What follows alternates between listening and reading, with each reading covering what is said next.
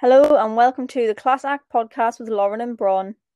This week we've got the usual roundup for Hot Take, and also we'll be discussing Sally Rooney's second novel, Normal People, and having a bit of a chat about life as a uni student in today's world.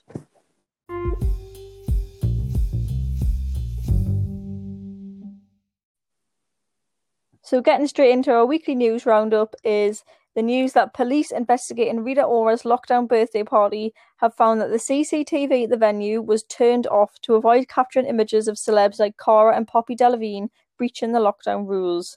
The singer has described the party, which was held on the twenty-eighth of November, as a spur-of-the-moment thing. Yet an aver- if an average Joe, like me or you, wanted to have a spur-of-the-moment party, would be fined ten grand and be stormed by Priti Patel at six o'clock in the morning. So Rita Ora and her team paid the owner of the venue five thousand pounds, got the windows blacked out in advance and managed to get away with it until the police knocked at the door. Yeah, absolute snakes. Anyway, yeah, no. Speaking of snaky behaviour, a pharmacist in Wisconsin has been done for trying to spoil hundreds of COVID vaccines to try and make them unusable.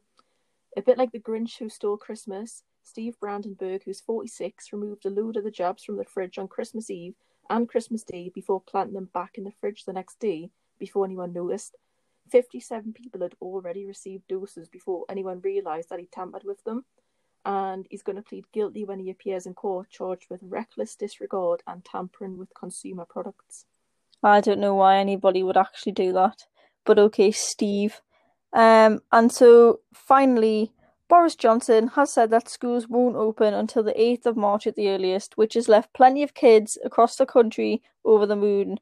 So, in my view, I just think, how are the kids, when they actually go back to school, gonna, like, get used to it? Like, imagine if you're doing, I don't know, like, your G C S Es or whatever, and then by the time you go back to school, you're suddenly, like, halfway through your A-levels.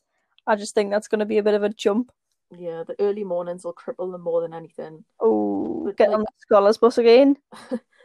I really don't understand what school like these people are going to or went to who are saying things like, oh, the kids, like poor kids, think of the kids, they're missing out on school. Personally, I would have been absolutely delighted if my school was off for like a year, because I hated every single second of it. My sister absolutely loves being off. Like, she misses her pals and stuff, but she just gets to sit in bed with a cup of coffee, like, listening to her teachers do the lessons. She loves it.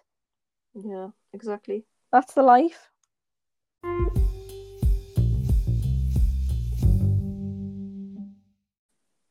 So, now let's move, now on, let's move on to the hot take. Um, first of all, I'd just like to apologise to anyone who was bullied at school before twenty sixteen, because according to some random person on Twitter, bullying wasn't a thing until, until Donald Trump became president. So if you were bullied at school before this point, then it didn't happen and you've just imagined it. So B B C Wales basically tweeted an article about a teacher who'd made fun of a student's weight and their fake tan fail.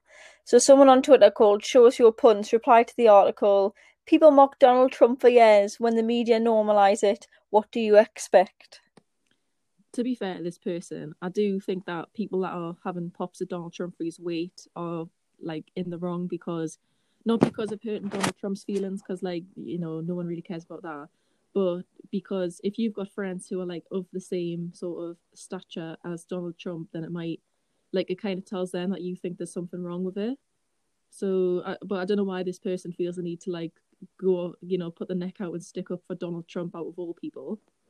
Yeah, I agree. And, like, I get the point that, like, oh, well, it's okay to call Donald Trump, like, orange and stuff. But, like, it makes logical sense. But I don't really, like you, I don't really feel the need to jump to, like, Donald Trump's defence, especially when, like, A, he's a world leader and obviously subjects himself to, like, a different kind of scrutiny, especially when you're kind of the person that he is, like, so, like, deliberately provocative, like, don't expect comments back. Um, but also, like, he literally called Kim Jong-un fat. So yeah. It's kind of like, you know, if you're willing to name call people like that, then you should probably expect something back and you shouldn't complain about it. Not that he is. Don't dish it if you can't take it. That's the thing. But yeah, exactly. That's a good point, because, like, on Twitter it's always like, oh, crooked Hillary, sleepy Joe, and, like, all that kind of thing. So, you know, yeah. If you're going to stick up for someone being harassed online, like, don't let it be him.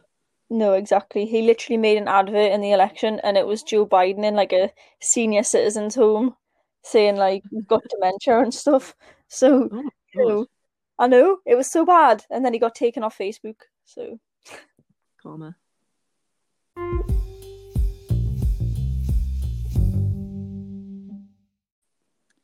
So, in case you missed it, Lauren wrote a little review on the book that everyone is talking about, Sally Rooney's Normal People. And surprisingly, since she's normally quite uh, reserved in giving out positive reviews, uh, you gave this book five stars, which surprised us, if I'm honest. I know. I'm sorry to disappoint you, Bronwyn, but let us make the case. I just thought Normal People is like, I know you say it's like first world problems and stuff, and it is obviously... But I kind of liked it. It was like, I don't know, it's actually how relationships happen between, like, men and women, like, our age in this, like, actual, like, period. And usually I just sit and read classics. So I'm, like, mm-hmm. stuck in an eighteenth century, like, world of thinking. Um, But, like, this is, it was, like, different. And I was like, oh, and I just couldn't put it down because the way she writes it, she doesn't bother putting, like, speech marks in and stuff. And it's just, like, you continuously just reading and reading and reading. I literally couldn't put it down. So I'll, I'll give you that one, but it was kind of like, you know, trash telly where you just know that the message or something is horrible, but it's so well made that you just can't stop. Yeah, I I feel like that's like similar to Bridgerton, like, you know, like what what is that? But also, I just cannot stop. I just love it so much. Yeah. But Normal People was, I do have to say, I just loved the whole thing. I loved everything about it. And yes, like Marianne's like rich and stuff, but like Connell's not. And it's really just, it's just wholesome. I just loved it. My biggest issue with the whole thing was Alan, right? For those who haven't read it, that's Marianne's brother, who was just, like, a terrible, horrible person, but to, like, unrealistic proportions. So he's just on one all the time for no reason. But he's also, like, weak. So it was just too much of, like, a convenient villain with, like, no nuance. Like, he was just completely horrible, violent for no reason, yeah. And I just thought it was quite like, you know, Marianne has to be the victim. Maybe it was a decision when writing, like, oh, there's nothing other than a man being a bit horrible, there's nothing really in her life that makes her like a victim, other than she just like feels sort of different from other people.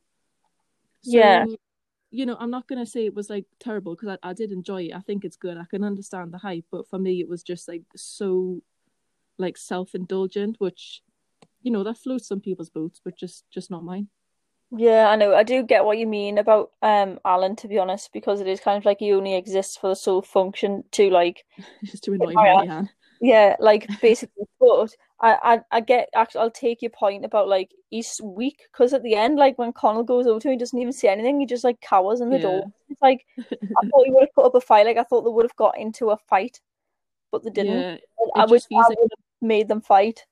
Yeah, it, it just, I think if they took Alan out of it, it wouldn't have made any difference whatsoever to the story. Yeah, that's true, actually. I know yeah, what you mean. Other than that, though, like, fine. But my only other issue, and this is a trivial one, I said this to you the other day, every other word was the word wiped. It was I didn't like, even notice that. Did you not? Because when I was reading it, I got, like, halfway through, and I was like, there's a lot of wiping in this book. It's like, Marianne wiped her head, Connell wiped his lips, and I was like, Christ, how much wiping do these people do? Maybe it was because I read it, like, and I mean this, like, from the moment I opened it, I didn't stop. Like, yeah. maybe maybe that's why I didn't notice, because I was, like, just kind of binge reading it. It maybe made us feel, like, know. conscious of my face. Like, every time I read the word wiped, I was, like, making us feel like I had to do that as well. I love that.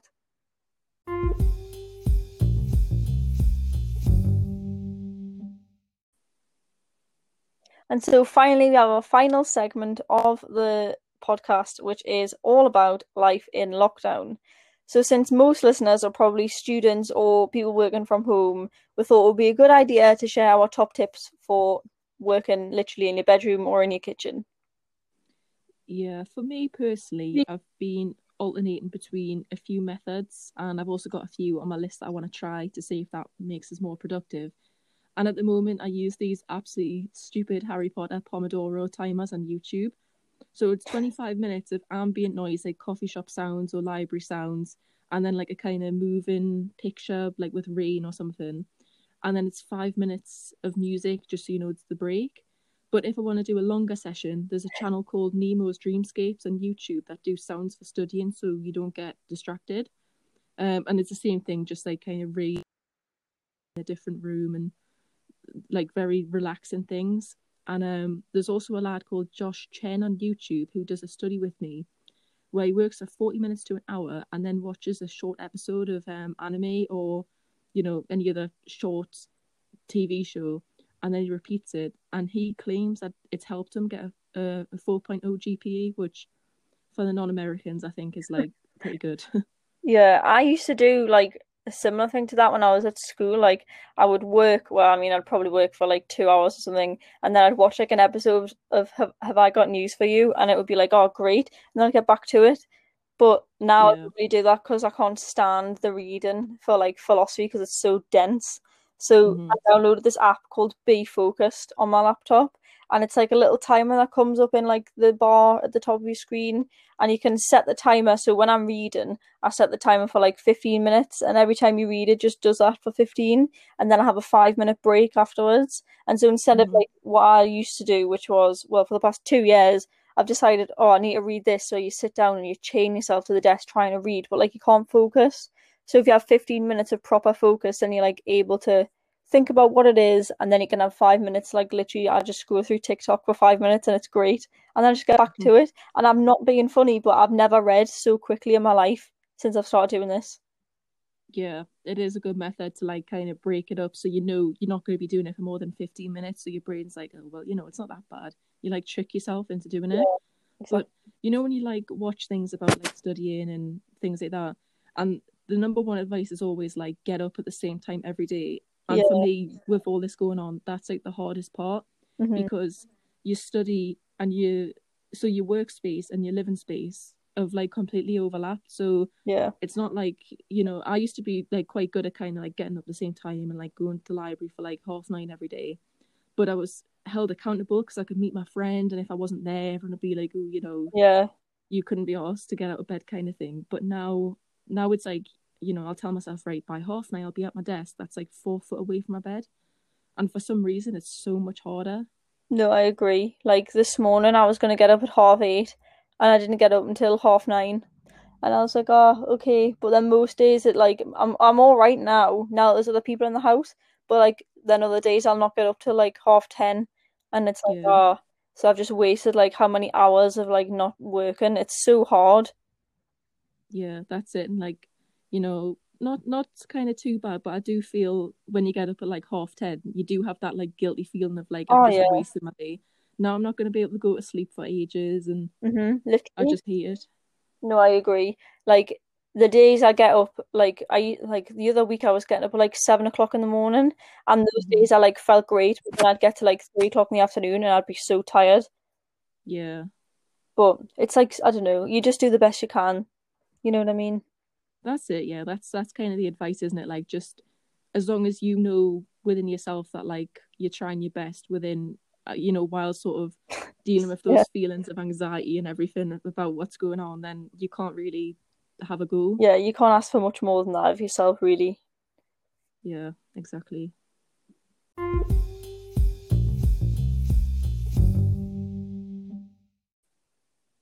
So that's all from us. Thank you for listening, and don't forget to follow our social media channels at Class Act P cast on Twitter and at Class Act Podcast on Instagram.